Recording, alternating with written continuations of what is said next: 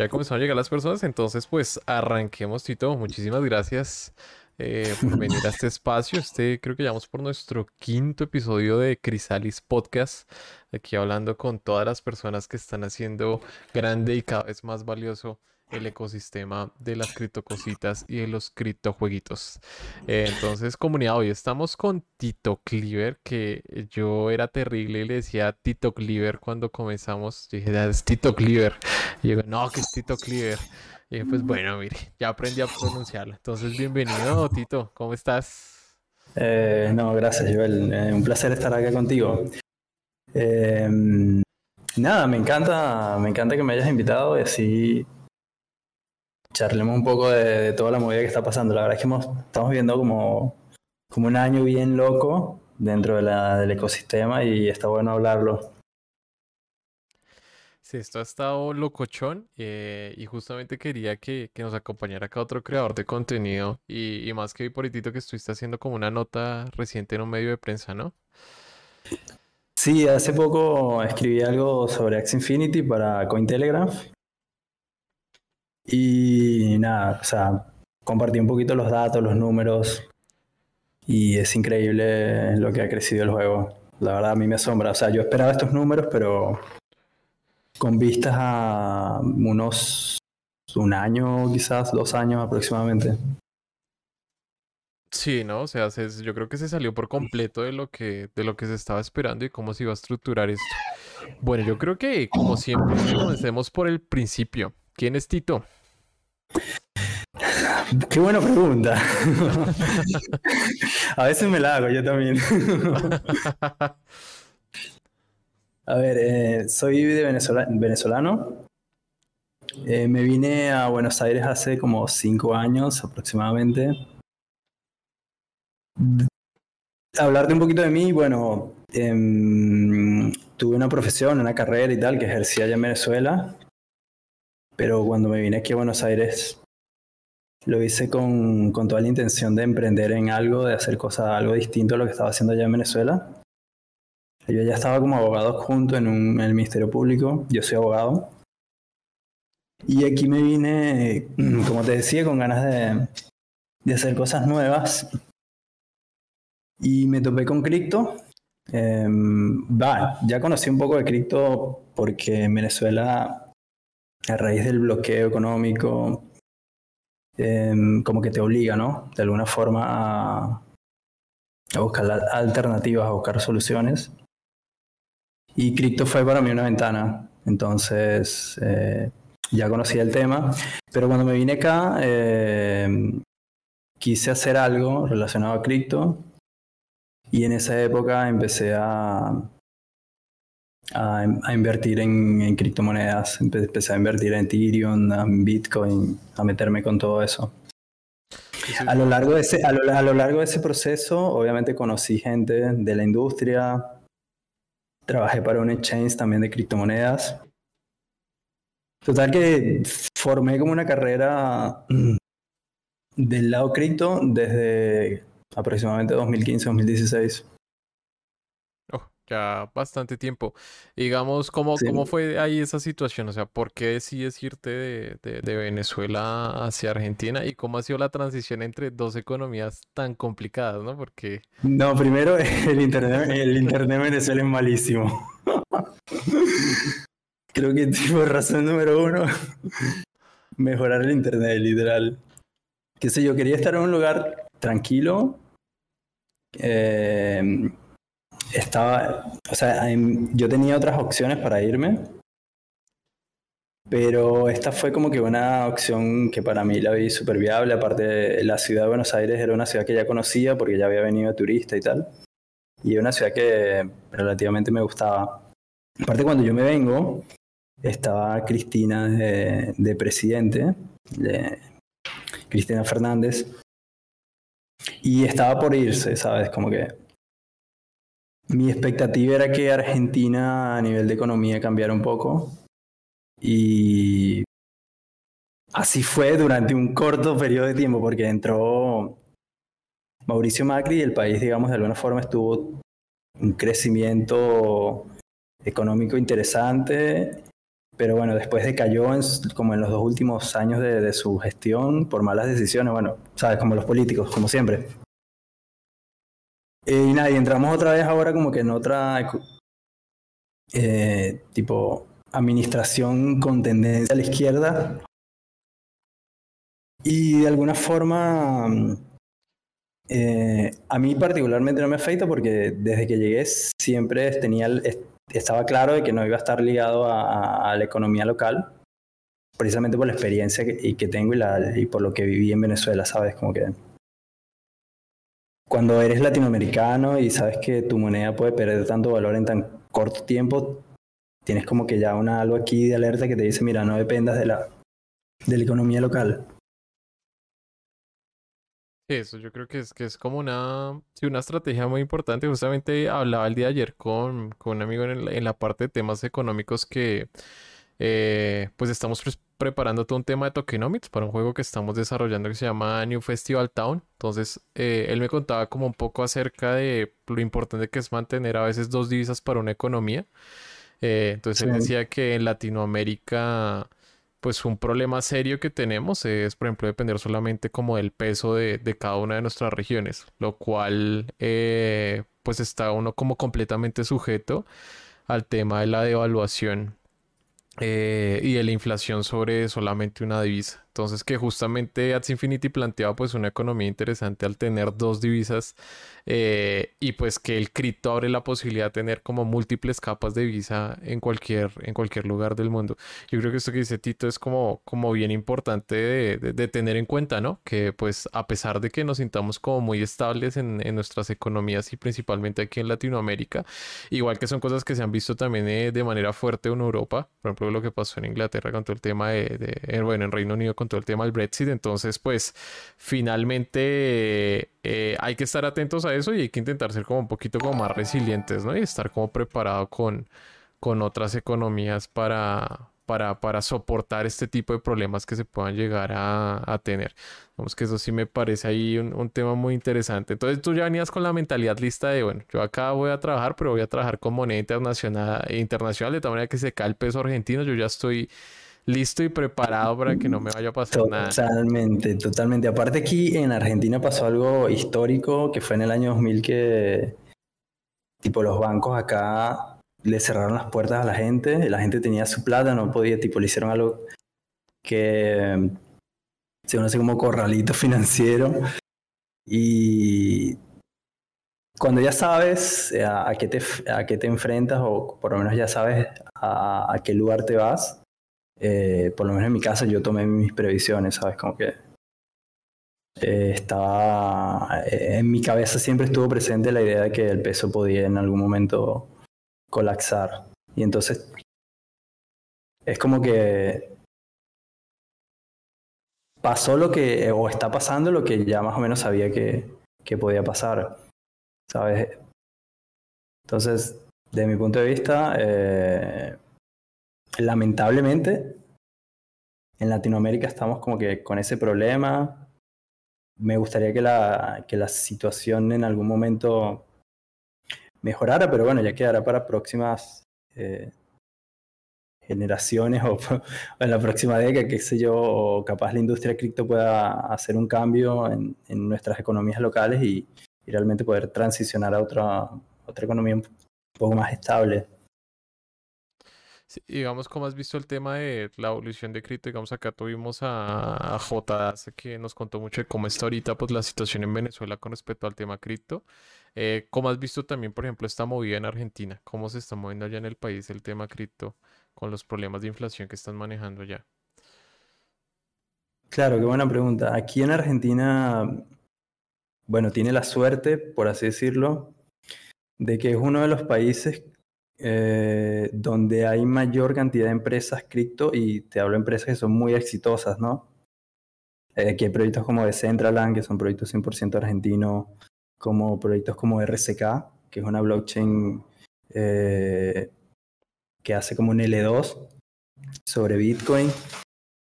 Em, hay muchísimos proyectos locales. Del lado cripto está la ONG Argentina, que es una institución que organiza los mayores eventos a nivel de criptografía en toda Latinoamérica. Y digamos que los argentinos, aquí hay gente muy talentosa trabajando para el ecosistema cripto con, en proyectos muy, muy grandes. Entonces, aquí en Argentina, o sea, a nivel latinoamericano, para mí Argentina es la potencia número uno a nivel de desarrollo en toda la industria cripto.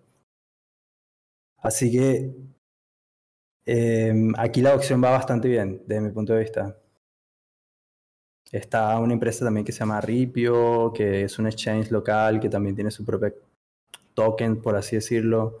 O sea, hay un montón de desarrollos locales, un montón de proyectos. Maravilloso, yo sí me he enterado de varias cosas que se están manejando en, en Argentina. Eh, pues nomás el mismo Dragonari, ¿no? Que es eh, claro, el primer juego latinoamericano, ¿no? Dragonari también es una, una idea también local. Sí, pero ya había más, hay otras, hay un montón de proyectos. Em, de hecho, hay protocolos también eh, de servicios apuntando a DeFi. Eh, o sea que hay por todos lados, no solamente el, del lado gaming, sino también hay, hay muchos proyectos. O sea, estás contento allá en Argentina, te, estás en, en, un ecosistema que está creciendo junto a los proyectos que tú te estás planteando a nivel de grito. Sí, lo veo bastante bien, lo veo bastante bien. Afortunadamente, como te dije, eh, hay un trabajo, obviamente un trabajo desde los, desde los inicios, producto del trabajo que ha hecho también la ONG Argentina, tratando de promover la industria cripto, tratando de promover las ventajas que tiene blockchain eh, a nivel institucional. Ellos están colaborando con algunos proyectos también del gobierno. Así que es muy interesante lo, lo, que, lo que está pasando aquí en Argentina a nivel blockchain. Maravilloso, maravilloso. Pues felicitaciones ahí para todos los argentinos que nos están escuchando por estar eh, poniéndose la camiseta en Latinoamérica y estar desarrollando ese tipo de proyectos que son tan valiosos y que están generando impactos tan positivos a, nivel global, ¿no? Yo creo que ahí es donde entramos con la cosa que ahorita está generando más, más impacto y es, bueno, ¿cómo, cómo te chocas tú, Tito, con, con, con el Ads Infinity y qué te llevó aquí a los confines de de Twitch a comenzar a crear contenido? ¿O es un tema que ya venía de antes? Queremos escuchar toda la historia. bueno, la historia es más o menos así. A mí siempre me gustó, me gustaron los jueguitos, por así decirlo. Tipo, desde adolescente al jugaba, qué sé yo, al Mario Bros, después tipo al Counter, tipo, o sea, yo recuerdo mi, mi infancia, nosotros Va, en Venezuela, no sé si en tu país funcionaba de esa forma, había algo que se llamaba como el cybercafé, tipo como era el café de los videos. y entonces yo de adolescente me iba al, al, cyber y me ponía a jugar al counter y pasaba horas y horas jugando. Em, de hecho, cuando estaba más, más, más adolescente me iba a las maquinitas, que eran tipo maquinitas, no sé si tú las jugaste. Tipo, depositabas moneditas y jugabas al, estar, al, alcanzaron al, a estar. Al Tekken 3. ¿Jugaste ese jueguito? Claro, sí, el, pero, el Tekken, eh, pero no es maquinita. Digamos, el Tekken 3 lo jugamos, pero mal. En, mal en el PlayStation. En PlayStation con mi hermano, pero hasta que nos aprendimos todos los combos. no, man, yo era el de la falanquita y los botoncitos, man. No. Qué recuerdo. Qué recuerdo, man. Eh, Super vintage eso, bro, literal. Bueno, después obviamente vinieron las consolas y, absorbieron todo, pero siempre fui, siempre me gustaron los videojuegos. Luego, ¿qué pasa? Que yo estoy acá en Argentina, em, estoy haciendo mis actividades normales del, de la industria cripto, pero siempre me gustó jugar. Entonces, tipo, jugaba al Counter en mis ratos libres. Después se lanza el Fortnite y cuando se lanza el Fortnite y el Battle Royale, tipo el primer Battle, Battle Royale así súper exitoso, yo me meto a jugar ese juego y me súper enganché con, con el... Con el Conociste las drogas fuertes. mal, mal. Y tipo, eso era grindeo de Fortnite de 8 horas, ¿sabes? Como que... me, o sea, lo, lo, bueno de los videojuegos es que te permite conocer gente y hacer amigos. Una de las cosas que, que me gustan de los videojuegos es eso. Entonces, tipo, yo arranqué a grindear mucho Fortnite. Ahí hice a varios amigos también, gente de todas partes, ¿sabes? Amigos de Chile, de Colombia. De hecho, tengo un amigo que es de Colombia, que vive aquí en Argentina, que se llama Fericer, que juega Fortnite y somos súper amigos. Y lo conocí gracias al juego. Entonces, tipo, me parece súper lindo que un juego te permita hacer amigos y aparte divertirte. Y un entretenimiento, digamos, saludable, porque, tipo, te quedas en tu casa un fin de semana, un sábado a la noche, y estás de chill con tus amigos, jugando, eh, pasándola bien, cagándote de risa, y, tipo, como que no tienes que salir a la calle a, a tener el, el esparcimiento que cualquier persona relativamente adolescente no, tipo, sería al boliche, en pedo, tal. Aunque no está mal ir de fiesta, pero me gusta más el, tipo, quedarme en mi casa, viciando en la noche, cagándome de risa con mis amigos, era lo más. Tipo, como que esperas el fin de semana porque sabes que se viene el grindeo fuerte. Y éramos, tipo, soy de los que cuando nos poníamos a grindear en la noche, eh, preparábamos todo porque sabíamos que se venía un grindeo fuerte. Y es súper divertido. Entonces, nada, súper super fiebrudo con los videojuegos desde, desde adolescente y toda mi vida creo que, creo que voy a morir siendo fiebrudo de los videojuegos.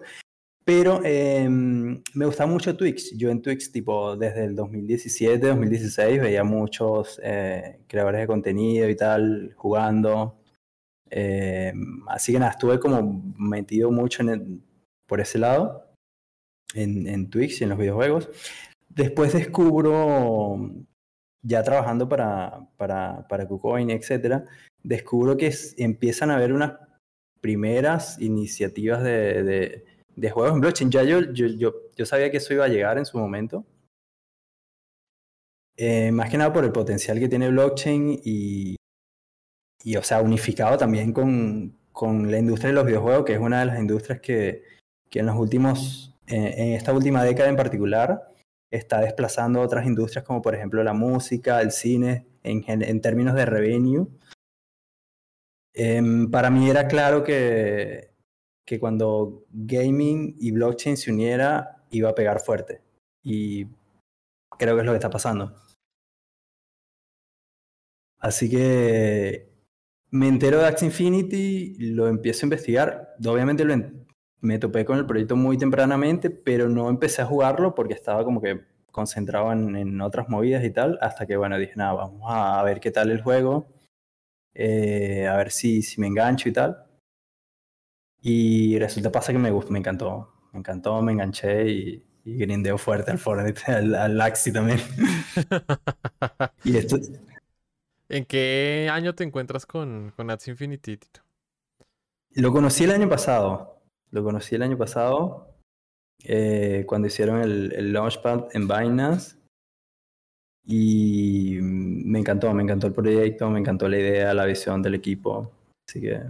¿Y cuál era tu contexto en ese momento? ¿Estabas trabajando en algo relacionado a lo legal o algo relacionado a cripto?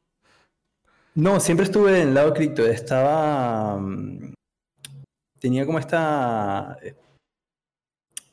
especie de, relación laboral con KuCoin. O sea, nosotros, o sea, en, realidad éramos un grupo de amigos que creamos como una empresa cripto y nosotros le hacíamos la parte de investigación de proyectos a KuCoin para que KuCoin pudiera listar proyectos dentro de su plataforma. También manejábamos un pequeño fondo de inversión.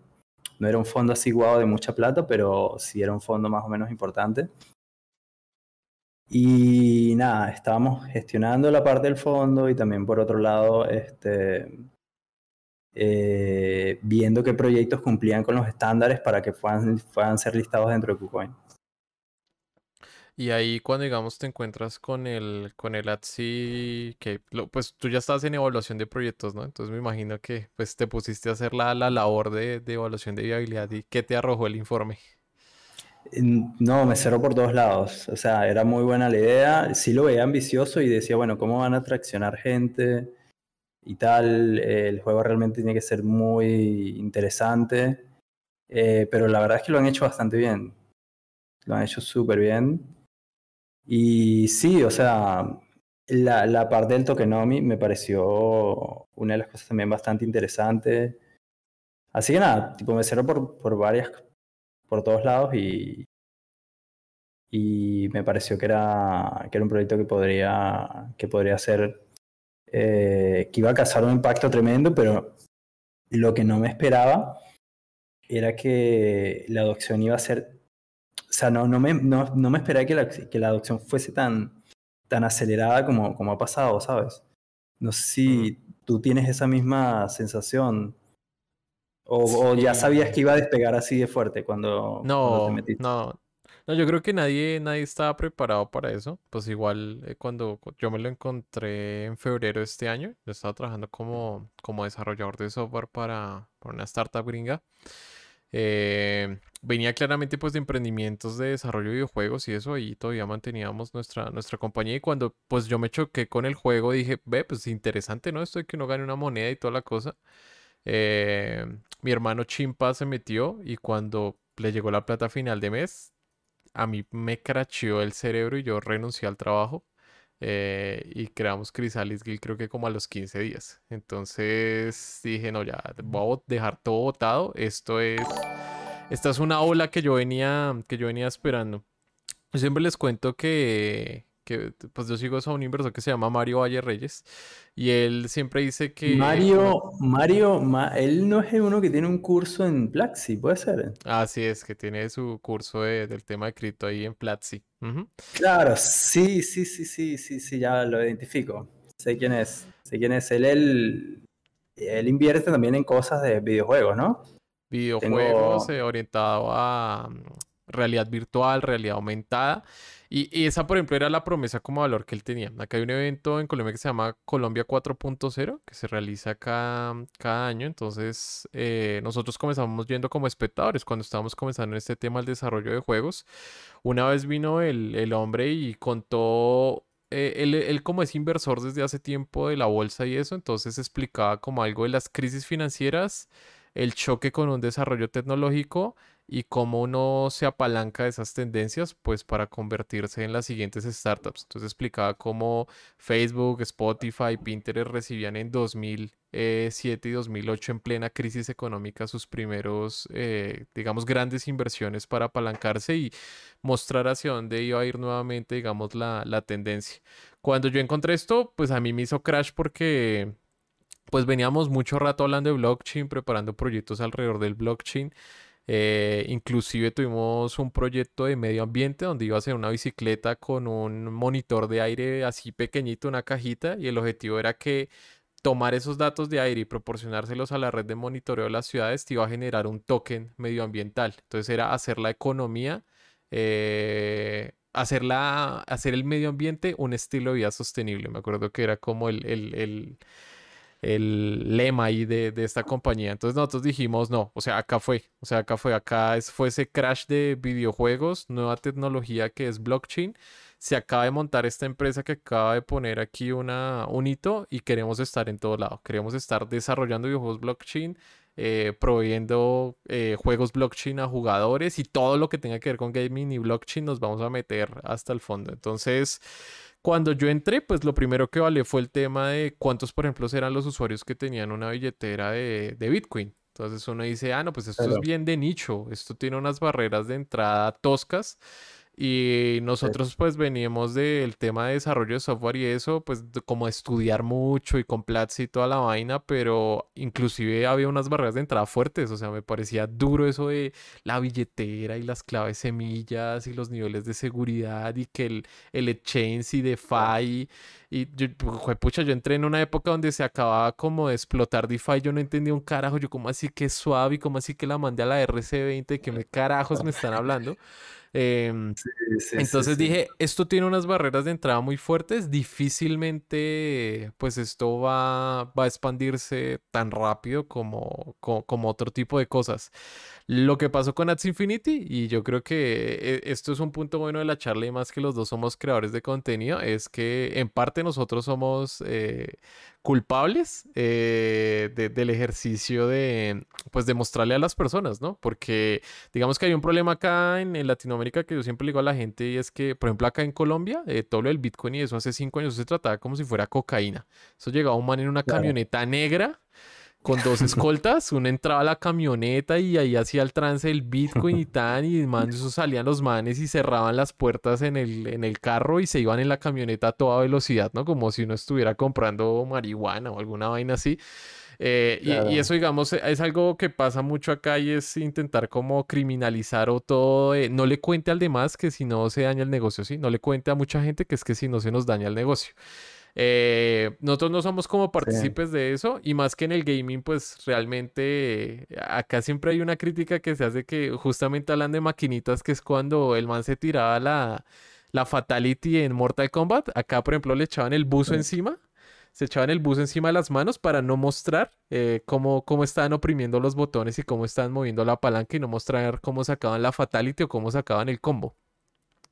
Entonces es como esconda, escondamos los trucos y no se los mostremos a, los demás. Entonces dije, no, no podemos ser como partícipes de eso y realmente esto lo tienen que entender las personas. Ahorita lamentablemente yo lo que estoy viendo es que todos estos casos, por ejemplo, de robos de cuentas, de estafas, que lo alcanzan a uno hasta asustar. Eh, yo me acuerdo que acá el Gil estuvo como un par de semanas en una paranoia fuerte porque las personas decían que daban clics y que ya, o sea, que solo respiraban y le robaban absolutamente todos los y todo el tema.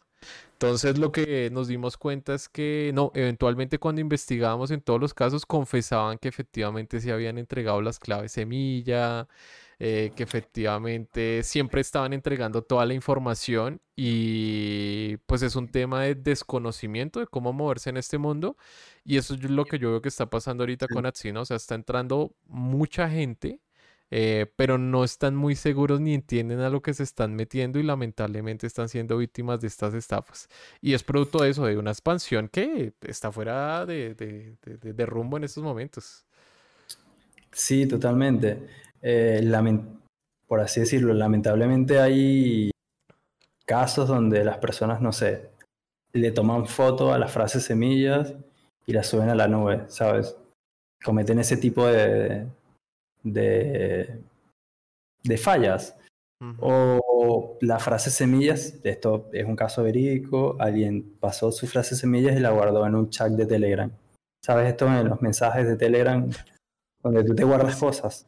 No sé si llegaste a usar Telegram para mandarte, no sé, una noticia que querías leer luego o una cosa así. Sí, sí, sí, Bueno, a ese nivel y nada, han perdido también sus, sus frases semillas y lamentablemente el que descuida sus frases semillas se expone a, a perder sus activos. Es la regla número uno en cripto es la seguridad totalmente. Pero bueno, ayudemos nosotros también como, va, yo siempre lo digo en mi canal a los chicos, incluso hoy en día hay una cantidad de juegos que tú para poder entrar tienes que firmar con tu billetera eh, yo le digo a los chicos bueno, que tengan prudencia en ese sentido, que no se metan en, todos los juegos, y más si se pueden abrir un meta más distinto para cada juego, es una medida de seguridad que va a ser, es un poco tedioso tener unas muchísimas cuentas de MetaMask, pero es, te minimiza los riesgos. Es como cuando también, si sos una persona que utiliza muchos protocolos de, de DeFi, bien sea como prestando colateral, etcétera, etcétera. Una de las cosas que también nuestra estrategia de seguridad que se utilizan en, ese lado es tener un montón de iguales, una para cada protocolo, porque no sabemos cuándo un protocolo en particular lo van a, va a tener una vulnerabilidad, esa vulnerabilidad tipo puede poner tu billetera en riesgo. Entonces hay que, hay que ser cuidadosos con eso, literalmente.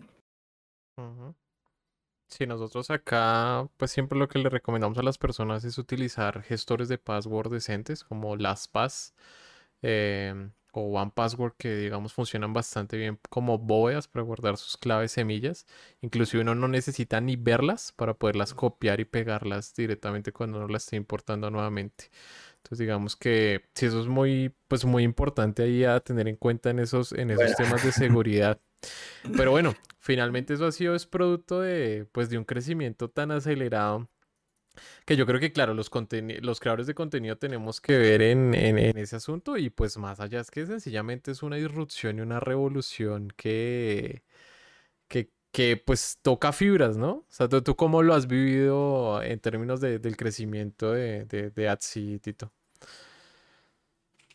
Como te decía hace un ratito, yo me esperaba que Axie Infinity creciera, pero no, tipo, tenía expectativa de que iba a ser dentro de un año, cuando salieran las LANs, eh, qué sé yo, lo veía un poco más a largo plazo. No imaginé que, que de la noche a la mañana el juego iba a llegar a... O sea, cuando yo empecé habían 10.000 jugadores aproximadamente, y eso es hace 5 o 6 meses atrás, y ya somos más de un millón, ¿sabes? Como que, what the fuck, es, el crecimiento es muy exponencial, muy rápido. Em, o sea, yo lo, lo, vivo, pero todavía como que no lo, no lo asimilo así a veces como del todo. pero si apenas ayer éramos poquito y ya somos más de un millón, es una locura, literal. Creo que, que 10 millones eh, si yo 10 millones pensaba que iba a ser dentro de mucho tiempo, creo que va a estar a la vuelta de la esquina, literal. Sí, sí, no, el crecimiento ha sido una... claro, y tomando en cuenta también el boom que pueden llegar a tener los, los, los... O sea, un juego cuando se hace mainstream, ¿sabes? Ice Infinite todavía no es un juego así que uno pudiera decir mainstream. Eh, o sea, por, por tirar unos números, que si yo, Fortnite tiene más de 385 millones de, de, cuentas de jugadores. 385 millones es una locura. Y todavía Axi, o sea, Axi apenas tiene un millón. No, no sé si va a llegar a, equilibrarse al nivel de, de, un juego tan popular como Fortnite. Pero aunque ya seamos un 20% de eso, ya, es, ya somos una banda, literal. O un poco más, que sé yo. Sí, sí, sí. Sí, no, es, impresionante. Igual, em, ahorita pues las estrategias de Sky Mavis creo que son como muy claras en el tema de, retener eso lo más que se pueda, ¿no? Con, con las movidas que hicieron con el AXS y, y, y pues digamos subir como los costes. Yo creo que principalmente se ha generado ahí como, como una barrera y lo que van a hacer es, pues tristemente yo creo que yo, siempre le, le, digo a, a los guerreros que le llamo el Festival de las Ballenas. Eh, y es eso, ¿no? Es ballenas creciendo más, pero pues las personas que quieran entrar, digamos que cada vez se van a tener que encontrar con, con, con, más barreras de entrada. Digamos que esa es la cosa, no es que Fortnite es un juego free to play. Yo me lo descargo, me creo una cuenta y arranco a jugar en cambio acá. Bueno, bájate de 1800 dólares que estaba como ayer para comenzar a jugar. Ahí sí ya uno se lo piensa. Lo que, digamos, tristemente sí encontré en, en, la cuestión del crecimiento de Axis que aparecieron muchas personas que realmente no están interesadas en la parte de videojuegos, sino realmente estaban interesadas era en la posibilidad de ganancias. Entonces, ahorita con los cambios que hicieron de la orientación hacia el competitivo, es curioso porque sí encontramos como muchas quejas y, una parte de la comunidad muy sentida con estos cambios, que eran las personas que no veían al juego como, o sea, no ven Ads Infinity como un juego, sino es, qué pena, esto es una inversión y a mí usted me tiene que hacer que se me retorne mi inversión rápido. Eh, personas que no tienen ningún tipo de conocimiento financiero y que no saben realmente cómo funciona una inversión, no, no creo que no alcanzan a contemplar la magnitud de que uno tenga un retorno en un mes o un mes y medio farmeando su propia cuenta, eso es un disparate, o sea, los fondos de inversión a veces te dan como 10% anual o alguna así, o sea. Es completamente insano eso. O sea, la forma en la que se recupera la inversión eh, en, en el juego es absolutamente insano desde mi punto de vista. Sí, esos son, son, son ahí como los, como los rollos eh, fuertes que yo creo que siempre hay alrededor ahorita del crecimiento. Y sí veo que esto va a ahuyentar y ya ahuyentó a muchísimas personas eh, que estaban era orientado a bueno, al tutti de mala calidad, a sacar ganancias de la granja si no sea de calidad y no conozca mucho ni entienda mucho sobre el juego, a la persona que se ponía brava porque uno les recomendaba un equipo competitivo en 1800 dólares y no, de malas yo me compro uno en 1500 o 1300 dólares y yo veré qué hago con eso. Igual eh, me saco mis 150 SLP diarios. Y pues yo creo que eso es una etapa que termina y como siempre lo, lo comentan acá los duros de cripto, son fiestas, ¿no? Fiestas que terminan y comienzan otras.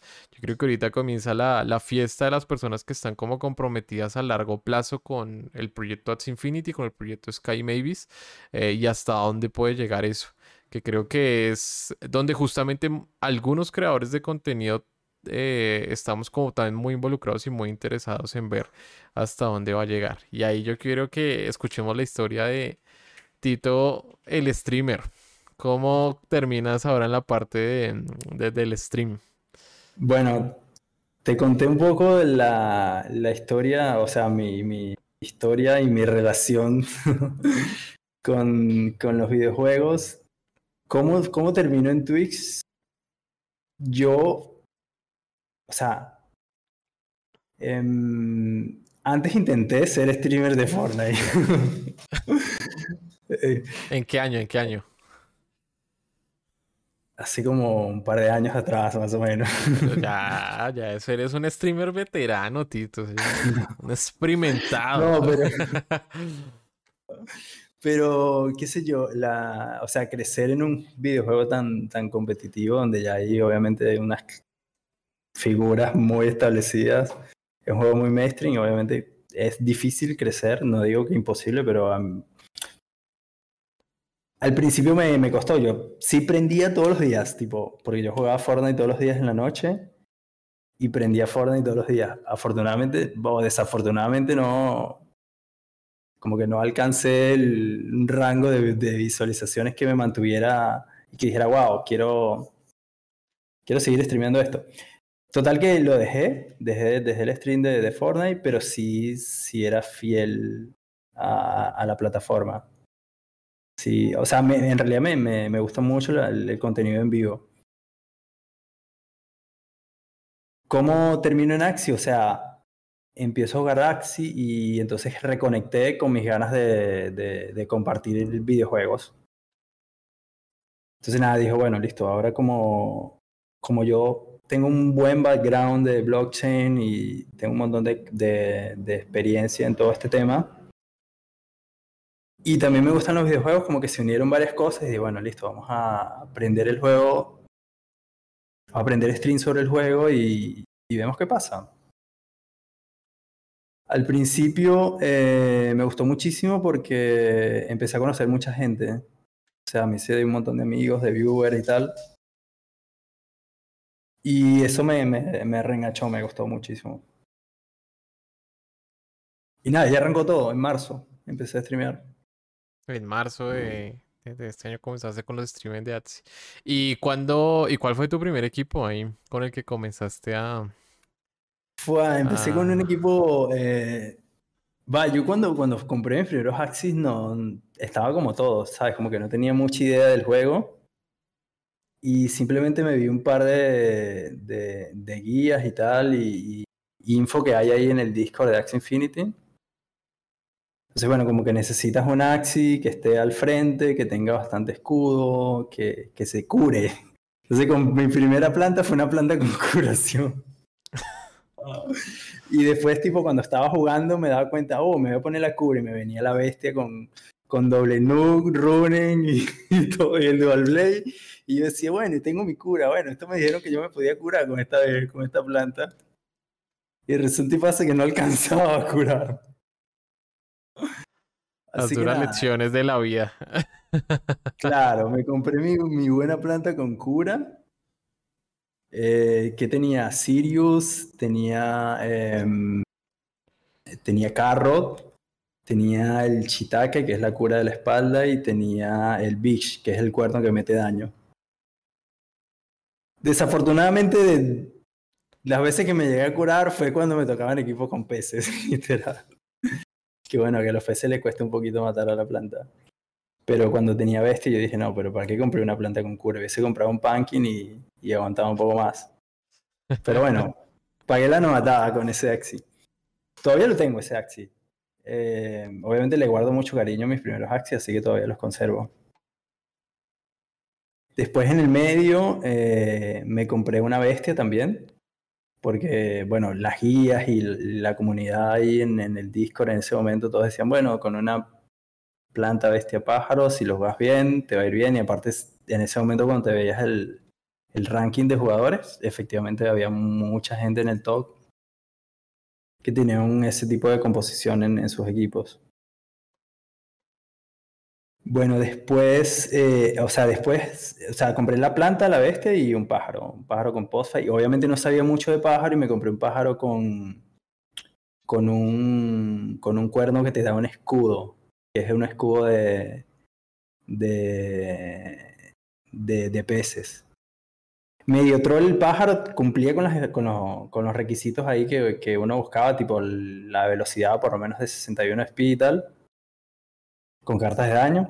Total que arranqué con ese equipo y obviamente después al tiempo lo, lo, fui cambiando y fui comprando más axis y tal, pero mi equipo con el que arranqué fue ese, con una planta, una bestia y, y un pájaro. No sé cómo, cuál fue tu experiencia, con qué comenzaste vos. Yo entré y le dije a mi hermano, yo tengo 1200 dólares y voy a seleccionar los Atsis a ojo. Mi hermano, este man está loco. Entonces, me abrió el marketplace y entonces yo le dije, yo quiero a este bestia, digo, quiero un bestia dañoso. Entonces me acuerdo que compré un bestia que tiene Goda, eh, la flechita, tiene Dual Blade y tiene Cotton Nail. Eh, el bestia, pues digamos, yo le tenía mucha rabia porque yo sentía que era como, como cuando uno tiene Pokémon de nivel muy alto, pero uno tiene muy pocas medallas y no le hacen caso. Entonces nunca me sacaba el crítico, o sea, no me sacaba críticos, era un bestia que no sacaba críticos. yo me acuerdo que estoy a punto de cambiarlo y amenacé varias veces en stream de que lo iba a vender, pero no, comenzó a lanzar críticos sin parar y críticos con Dual Blade, entonces le, le di una segunda oportunidad. La planta era una planta con Pumpkin, Cactus, eh, Jam y Sirius. No, y el escogiste una planta, escogiste una planta muy top igual. Sí, sí, esa, esa, esa, esa, planta sí, digamos que muy, muy bien posicionada. Y la estrella del equipo sí es un insecto que tiene eh, mosquito.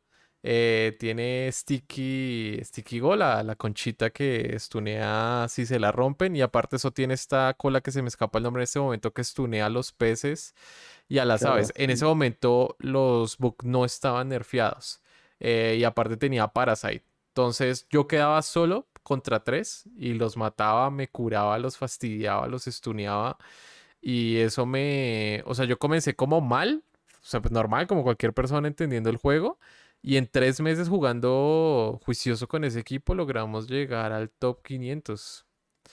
Em, con, mucho, con mucho esfuerzo entendiendo las mecánicas, digamos que, fue un, equipo como muy bueno para, para, entender el juego. Y no, y ahí están, ahí están todos guardados porque no, pues uno, uno les conserva mucho cariño. Yo creo que esos primeros Atsis, eso es como la primera vez que uno escoge Pokémon, o sea, eso, eso es para toda la vida y uno los quiere intentar conservar de una o de otra manera porque eh, pues a mí me parece que eso, genera Ads Infinity, o sea, el, contacto emocional, y es que eso, es solo algo que podemos disfrutar los que venimos de jugar videojuegos, que la gente tal vez que ve el, juego como algo monetario no entenderá, pero eh, si la conexión emocional que no tiene con objetos digitales eh, es algo que uno entiende cuando viene a jugar muchos años videojuegos y más con estos que son como tan costosos, esos activos, esos ads le generan uno también como, sí, una relación como muy fuerte hacia, hacia el NFT.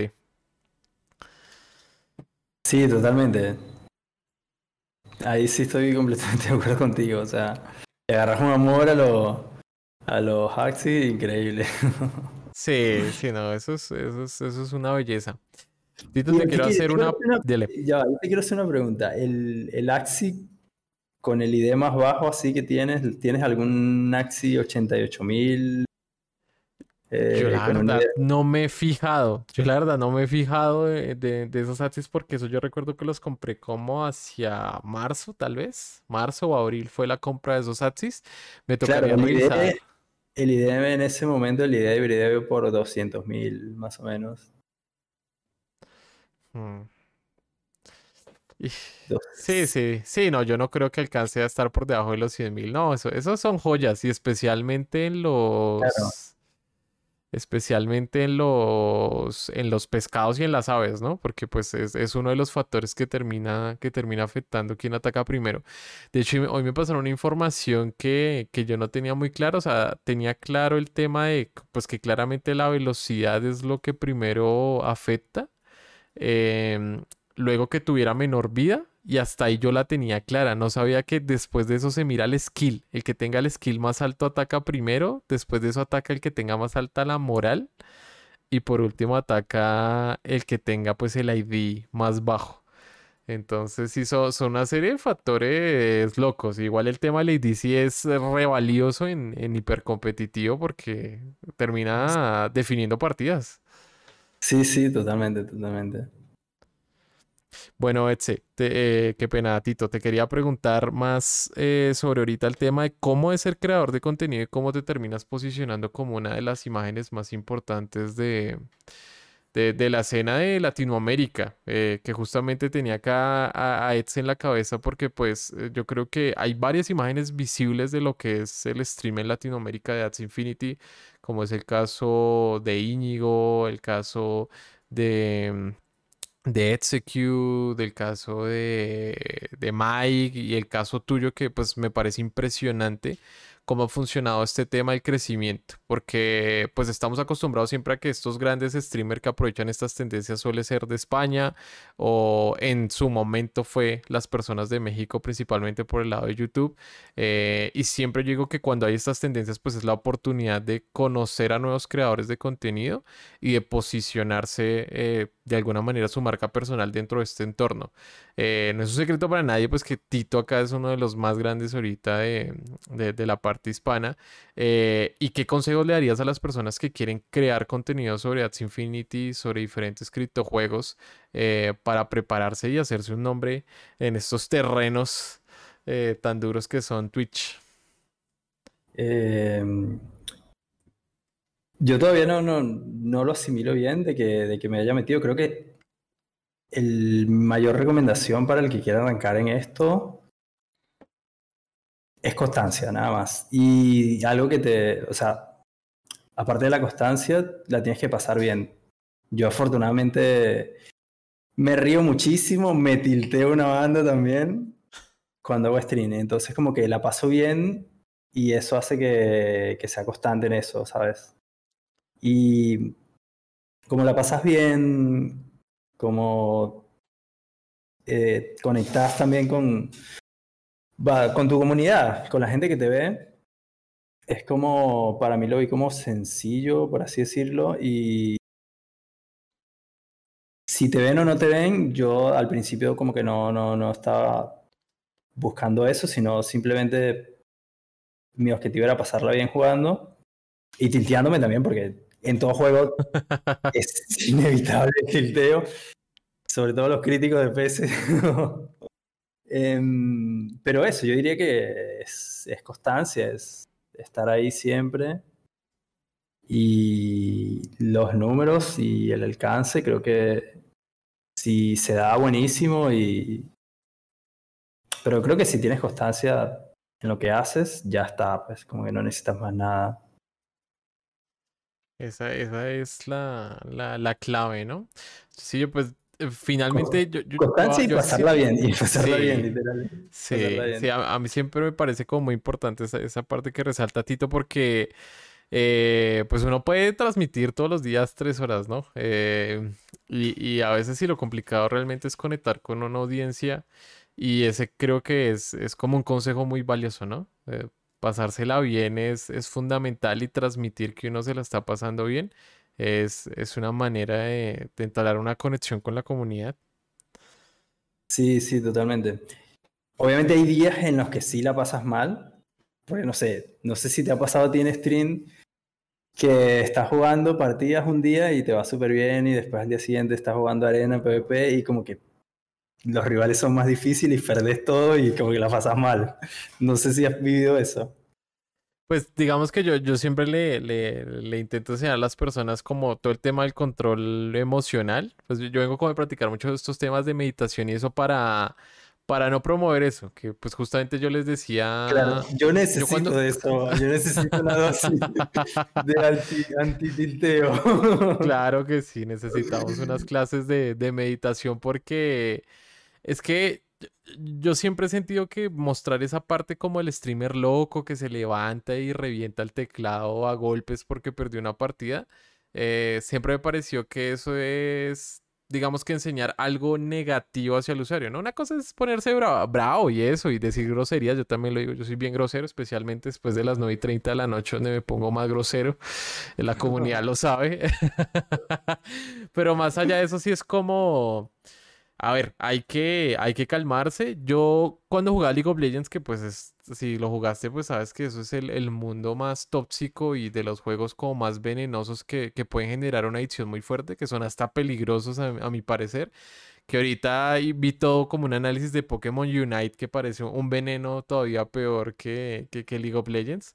Y el tema era que cuando yo comencé a ver streamers para aprender a jugar, no me logré ver, eh, digamos, en este streamer que jugaba mucho, pero que gritaba como un loco y que si perdía se pintaba el pelo y que este se daba puños contra la pared. Dije, pues este no es el tipo de contenido que yo quería ver. Entonces yo quiero ver, eh, sigo ahorita un man que se llama Harrier, pues lo sigo ya desde hace años cuando aprendí a jugar a de carry y era una persona como muy calmada, muy tranquila que siempre enseñaba que hay que mantener la calma en las partidas, que son complicadas, que rankear es estresante y por lo cual uno no debe mantener pues una actitud como tóxica hacia eso. Y yo creo que en la manera en que la pérdida y el golpe eso da rabia y la pase uno mal, pero pues a la larga se vuelve como una historia como divertida y eso, bien. Pero en juegos como League of Legends, que se volvía como una, un círculo vicioso de toxicidad y de negativismo, sí me parecía que, que, que es una parte como que, que, habría que trabajar. Entonces, digamos que yo siempre intento como enseñar a las personas como un poquito de control emocional. Pero el streamer, claro, es, es, más divertido ver al streamer que se pone bravo y se levanta y grita. Es muy chévere. O sea, yo también me, me divierto cuando pasan ese tipo de cosas, ¿no? Claro, claro. Eh, Sí, o sea, estoy de acuerdo contigo en la, en la parte de las, de las emociones. Coincido en algo, en el sentido de que hay que saberlas de alguna forma manejar, porque también hay que tener en cuenta que uno cuando está streameando también lo que uno proyecta se lo puede quedar la otra persona. Y lo ideal, desde mi punto de vista, si eres una persona súper positiva, la gente se va a llevar o se va a quedar con. Se va a quedar como con esa especie de, positivismo o, esa buena onda que le transmites. Y definitivamente, ahí sí estoy muy de acuerdo contigo, que yo prefiero ver a alguien que sea re buena onda, que me transmita cosas positivas, a ver a alguien que esté súper tóxico, eh, qué sé yo, tipo, no, yo, los, yo ah, no me gustan tampoco ese tipo de contenido, tipo, eh, trato de cuidarme siempre también por ese lado. Como que no consumo contenido así de streamer que sean de otros juegos y que sean así retóxicos o... No, no. De hecho, a los que sigo de otros juegos también como que al principio me fijo eso, ¿sabes? Como que que sea divertido, que sea positivo, eso me parece clave también. Sí, eso es, eso yo, yo, creo que son cosas importantes y que igual que yo, yo, yo siempre les digo que, que ser streamer es, es duro porque eh, uno pues vive para su público y, y, es curioso porque la gente dice, no, pues severo la popularidad y que me hablan y ser el centro de atención. Y uno dice, finalmente uno es un entretenedor, está creando contenido, hay que planear cómo va a ser esa creación de contenido, hay que planear lo que uno quiere proyectar y hay días en los que uno está cansado, que aún así toca aprender el stream, sacarse la sonrisa y comenzar a, comenzar con el show, ¿no? Que eso yo, yo, siento que es como, como siempre las cosas más duras, que es un problema que suelen tener muchos creadores de contenido después de varios años de trabajo en esto, ¿no? Que comienzan ya a reducir dramáticamente el tiempo que transmiten y todo eso porque pues a veces se sacrifica mucho y lamentablemente esto es un trabajo y mucho esfuerzo. Y la manera de crecer es justo como dice Tito, mucha constancia, ¿no? Mucha, mucha, mucha constancia. Sí, totalmente. Ahí bueno. un segundo que, estoy ahí. Dale, dale, Tito. Me estaban preguntando porque siempre prendo esa hora y, che, Tito, ¿qué onda? Ya están afanados que no se ha aprendido el stream allá. Sí, sí, eh, nada, estoy avisando ahí que, más rato, en un rato aprendemos por allá por el otro. Eso, que vengan eh, acá un rato y escuchen la historia detrás del hombre. Listo, Tito, antes de abrir el espacio de preguntas aquí a toda la comunidad, eh, recuerden, pues pueden lanzar sus preguntas directamente desde Twitch o pedir la palabra en el Clubhouse de, de, de, Discord eh, para, para, preguntarle directamente a Tito eh, las dudas que ustedes tengan. Entonces, antes de eso, vamos con unas preguntitas. acá digamos hay una tradición de unas preguntas cortas que vamos a cambiar eh, en, los en estos streams porque queremos ahora tocar otros temas. Entonces, van a ser como cuatro preguntas, que van a ser recomendaciones tuyas como para, como para la comunidad. Entonces, la primera es un libro que haya sí o sí que leer.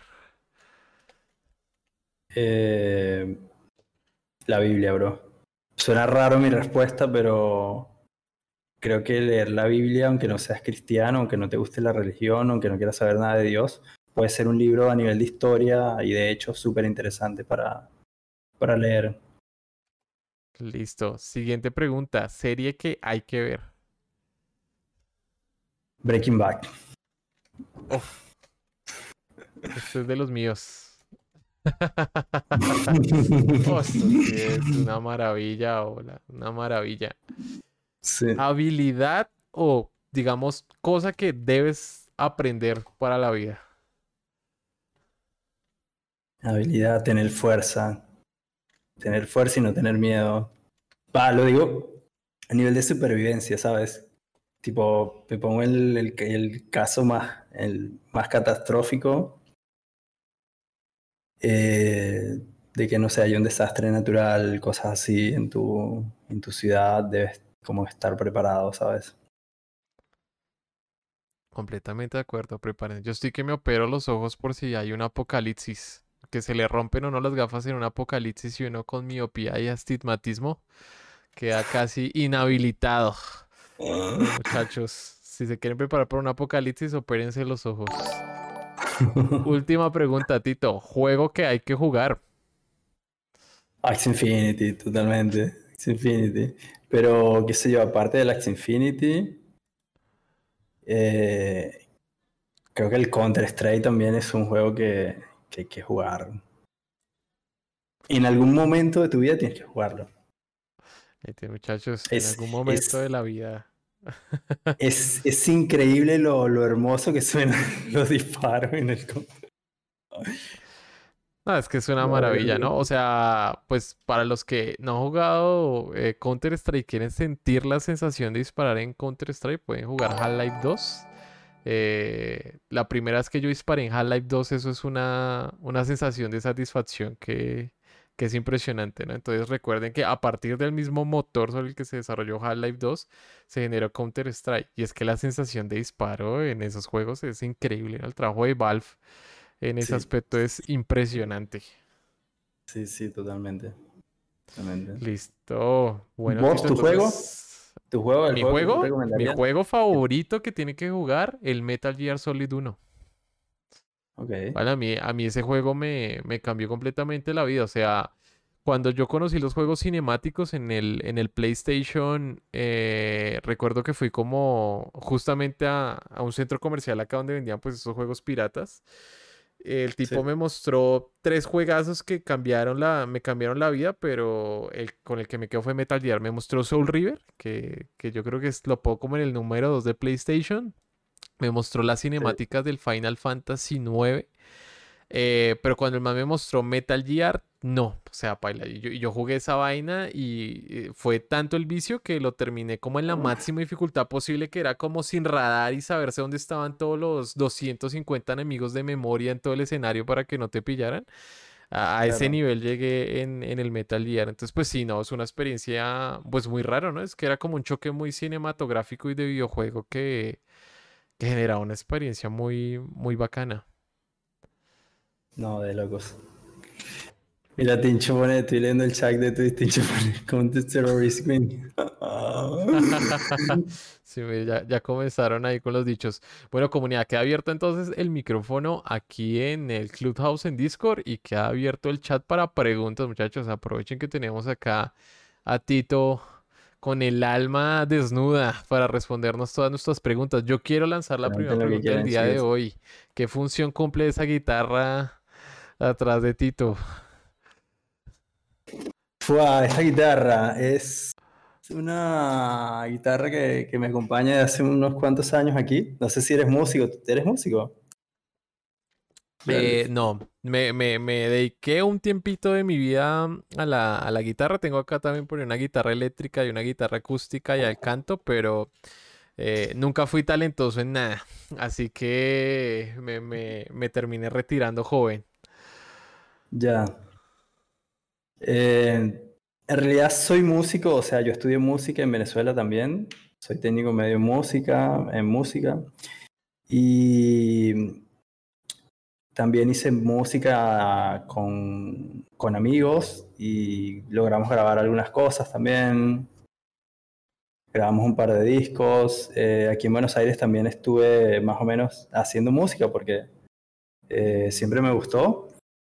Y Estuve tocando también en muchos bares de acá locales. Eh, toqué en La Trastienda, que es un bar de acá de Buenos Aires que, que a nivel de bandas es como uno de los más de las tarimas donde creo que cualquier músico local le gustaría montarse.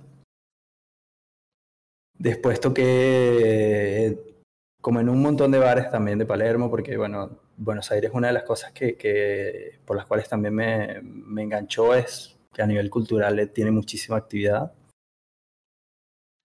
Y me junté con unos amigos de acá local, un par de venezolanos, otro acá argentinos y tal, hicimos como algo de música. Eh, y nada, ahorita, bueno, a raíz de todo lo que pasó con el tema de, del virus, de la pandemia, como que bajamos la intensidad, pero totalmente. Entonces, tipo, como de hace dos años no, no piso una tarima.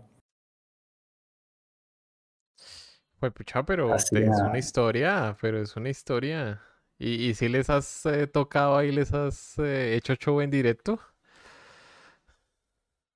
Hace, hace un par de semanas atrás puse una canción de, de mi banda y la toqué, ¿sabes? Como que me puse a tocarla ahí y tal.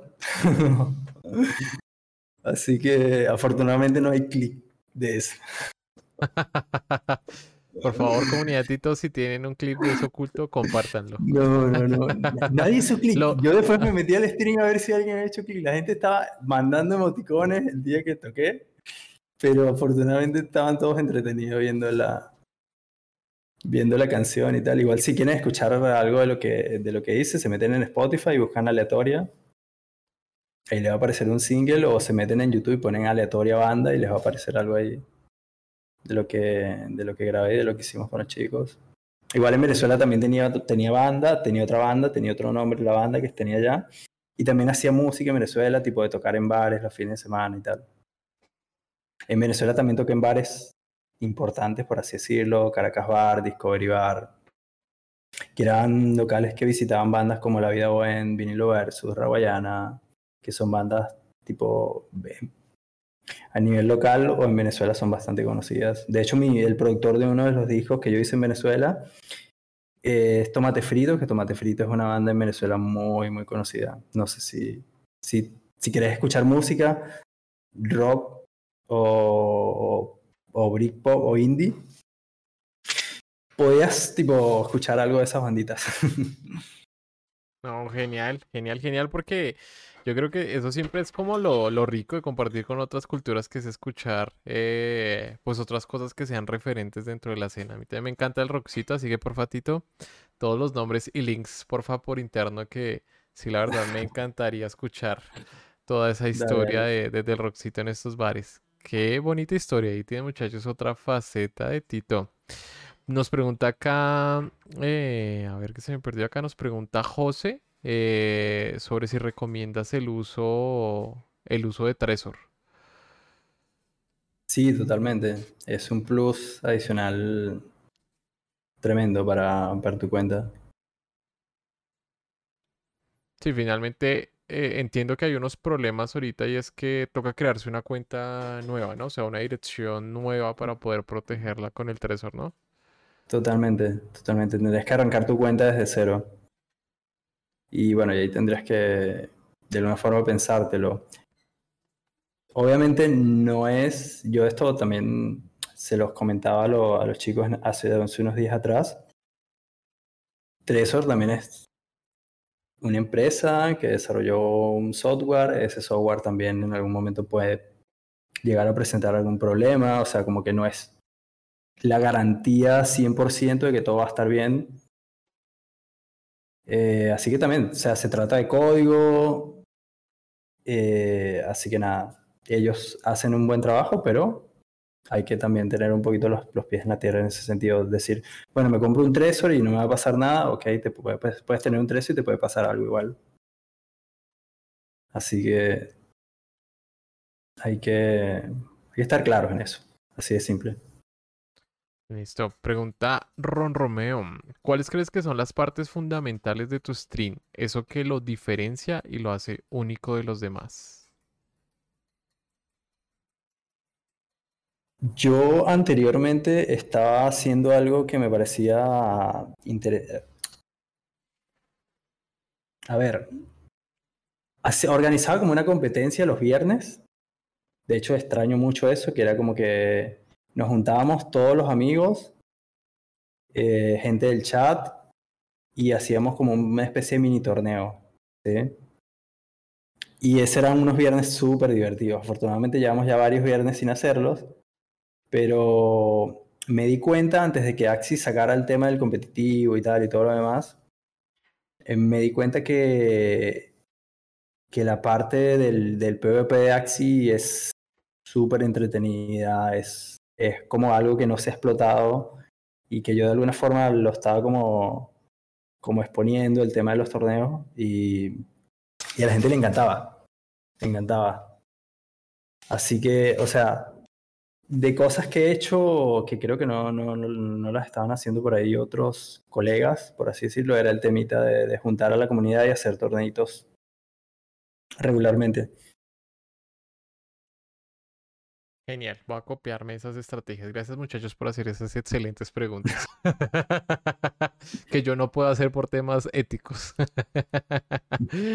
Pregunta aquí Player Worm.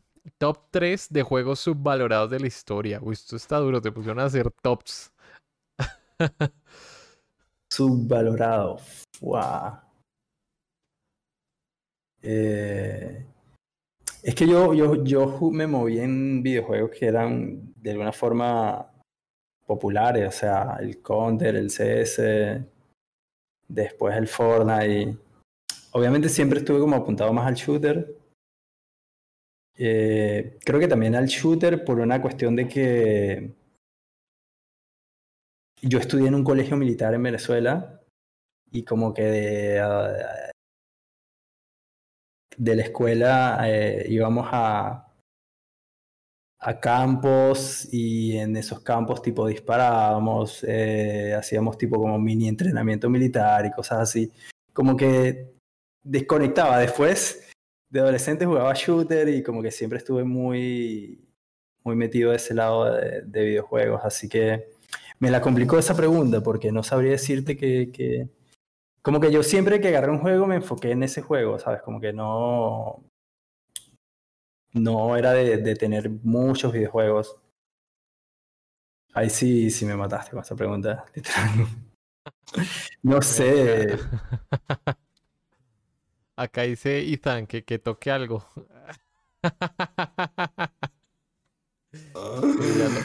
ya, lo, quieren poner a tocar, Dita. A ver, el placer.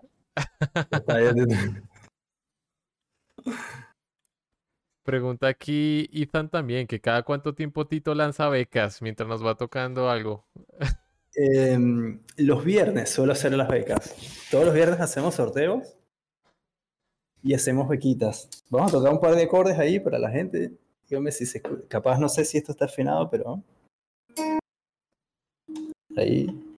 Pregúntame, pregúntame. Y, le ponemos el fondito aquí a los chicos. A ver, acá dice Suku. Yo no, no tengo ni idea de qué está preguntando, pero igual lo voy a hacer. ¿Pizza con anana o menta granizada?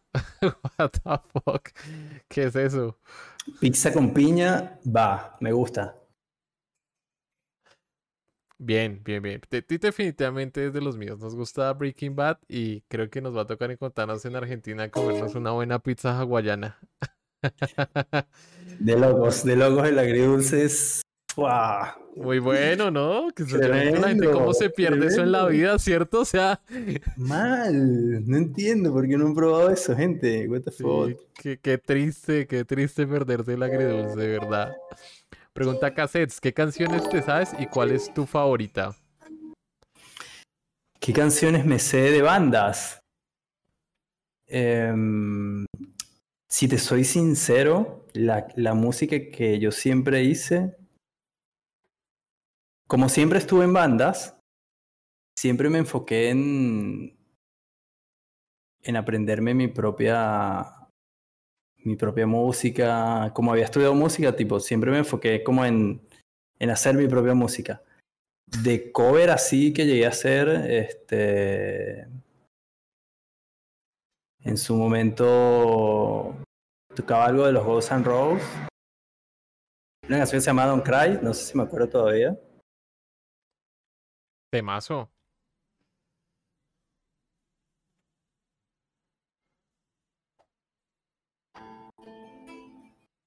Tengo años que no la toco.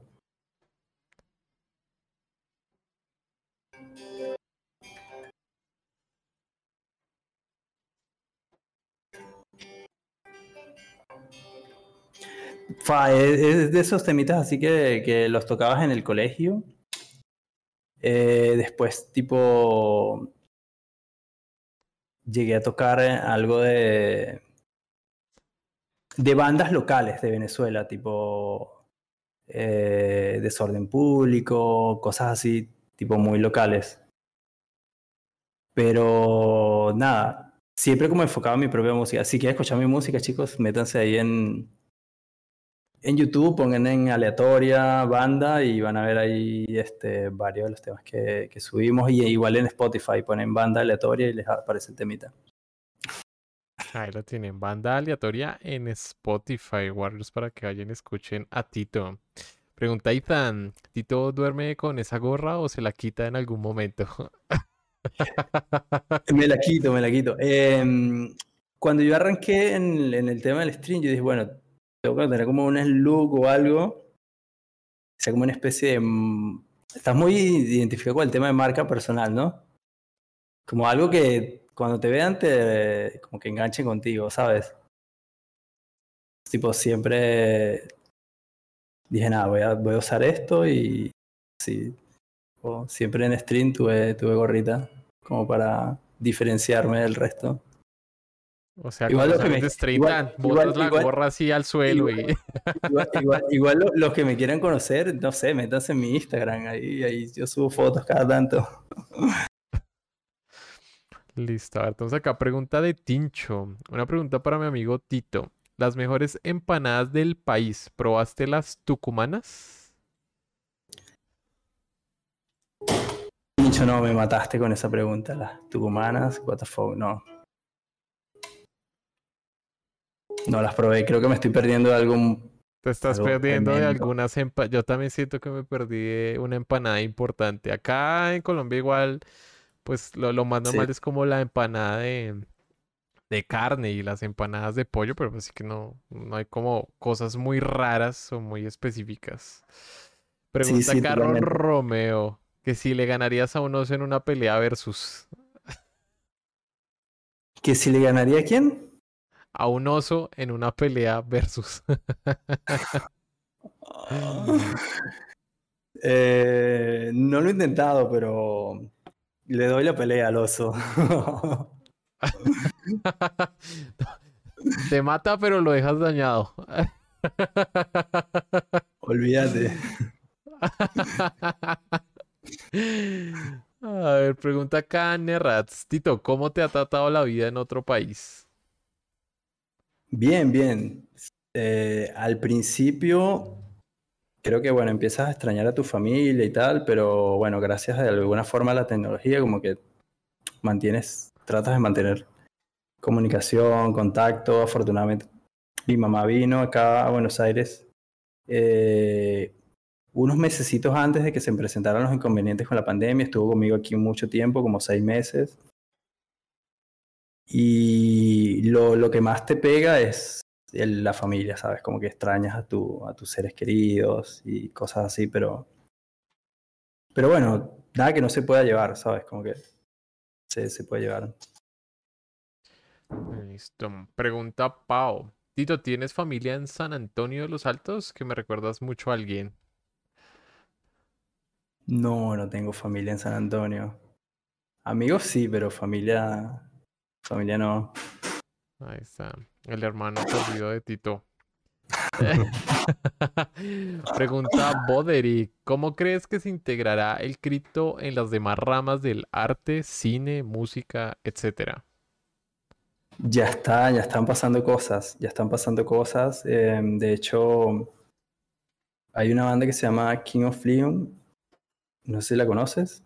Sí, sí, sí. Eh, hicieron algo con, con su último disco y mm, creo que la industria discográfica también va a ser el siguiente, eh, o la siguiente tendencia que se va a meter también al, al, ecosistema cripto. Genial, así que no me la sabía. Así que es cuestión de, bueno, ya hay algunos, algunas propuestas por ahí. Estuve viendo hace poco un proyecto que estaba tratando de hacer algo con algunos DJs eh, súper reconocidos como de Guetta para tratar de ofrecer a la gente experiencias en, en, metaversos o digamos que te pones lentes o gafas de realidad virtual y te puedes meter a un concierto de un DJ, ese tipo de experiencia. No sé si... Bueno, en Fortnite pasó algo, un caso de éxito, que yo vi el, o sea, en Fortnite hacen como unas actividades cada tanto e invitan artistas. Y es un, la verdad es que es un espectáculo brutal. Eh, hicieron un show con, con Travis Scott. con Travis, y, pero antes habían hecho otro. El primero que vi fue con un DJ el más mellow. Sí. Fue ese, ese primer concierto, yo lo vi con, con mis amigos y la verdad es que era una experiencia y yo cuando yo vi eso yo dije, wow, esto, esto para mí es la próxima tendencia también a nivel de, de, de, videojuegos. O sea, como que mezclas la música, que a nosotros nos encanta la música, los conciertos, pero como en un entorno eh, virtual y tipo es una experiencia brutal, brutal. Aparte estás con tus amigos hablando y tal, es una locura. Creo que para allá, para allá vamos. Sí, sí, esas experiencias que hizo Fortnite son, son increíbles. Esa vaina pero, pero imagínate, virtual y cripto. Pero, pero, imagínate meterte, qué sé yo, dentro de un tiempo en un casco de realidad virtual, tú eres una skin y estás ahí dentro del, del concierto. ¡Fua! De locos. un hit, un hit, un hit. Hay que, estar pendiente. Estar vivo, sí, para ver eso. Hay que, estar, pendiente. De eso se viene en cualquier tipo. Mm. Dale cinco años y ya vamos a estar en esos conciertos. Ah, genial, genial. Pregunta Ethan. Tito, ¿qué tan importante es para ti tu asistente Catalina? Catus. A Catus la conocí yo jugando al Fortnite. Eh, fue como de ese grupo de amigos que hice de, de otros videojuegos. Como te dije hace un rato, hice amigos de muchas partes, ¿sabes? Como que de Colombia, catalines de Chile. Eh, hice amigos también acá locales de, de, Argentina. Y cuando yo me meto a, a Axi, yo le digo, che, mira, hay un jueguito y tal que se llama Axie Infinity, es súper interesante, lo empecé a jugar y tal, ustedes se quieren meter. Y hubo varios de mis amigos que, que como que me hicieron caso. Silver, por ejemplo, que a él le pareció súper interesante la idea también de, un juego con, con cripto y tal, y se metió más o menos a la par en la que yo me metí. Tipo, fue un chabón que yo le dije, che, eh, empecé a jugar esto y tal, súper interesante y tal, mezcla economía, mezcla cripto. Y al día siguiente me estaba llamando, che, ¿y qué compro para jugar? Y le enseguida le ayudé a armar su equipo y tal, y empezó a jugar. Catalina no tenía este, fondos para, para comprarse su cuenta y yo le dije, bueno, yo voy a empezar a dar becas. Si te quieres meter, tipo en el juego, te puedo dar una beca y empiezas a ver qué tal. Entonces ella es súper buena onda, eh, le di una beca, empezó a jugar y, y nada, me ayuda muchísimo también como moderadora del canal. Así que, tipo, es la gente con la que conectas y, y, y nada, y está... Gracias a los videojuegos, como te dije hace un rato, haces amigos y lo demás fluye, por así decirlo. Listo. Última pregunta de la noche, Tito. Me preguntan qué opinas de Dragonari. Diciendo después, mejor no respondas eso. ¿Qué opinas de Dragonari, Tito? Em, mira, la verdad del juego yo tenía la sensación de que de que iba a ser algo súper interesante por ser, por ser un proyecto local y que iba a ser un juego que desde mi punto de vista podría podría estar divertido, podría, iba a estar bueno. ¿Qué pasa? Que yo me metí el día que habilitaron para descargar el juego y cuando lo bajé, tipo, tuve como una decepción, por así decirlo, porque no me gustó como, como que fue un juego que lo, que lo están haciendo como muy apresurado para tratar de subirse a la tendencia. Los gráficos son... Eh, no me gustaron, tengo que ser completamente honesto con esto. Y a mí me gustan los juegos y yo quiero pasarla bien en un juego y quiero un juego que tenga gráficos decentes, que sea algo llamativo, lindo. Aparte que sea entretenido también. Tipo, no voy a jugar juegos por dinero. Hay muchas otras cosas que me permiten o que le permiten a cualquiera hacer dinero, no necesariamente tiene que ser un juego. Tipo, ahí, entonces, tipo, la experiencia que tuve en el juego a nivel de gráficos y a nivel de interacción me decepcionó y lamentablemente no es un juego que yo lo vaya a incluir dentro de mi de mis cosas a tener en cuenta. Así que nada, esa es mi opinión completamente. Sé que quizás hay muchos de los oyentes lo eh, están tratando de meterse. En...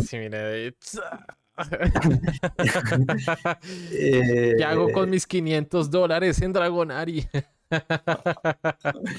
no, o sea, este, si el juego lo llegan a mejorar, lo llegan a mejorar en el futuro y hacen del juego una experiencia eh, agradable y algo que te permite engancharte y con una historia entretenida. Pues una de las cosas que me parece súper interesante con los juegos son las historias, el trasfondo.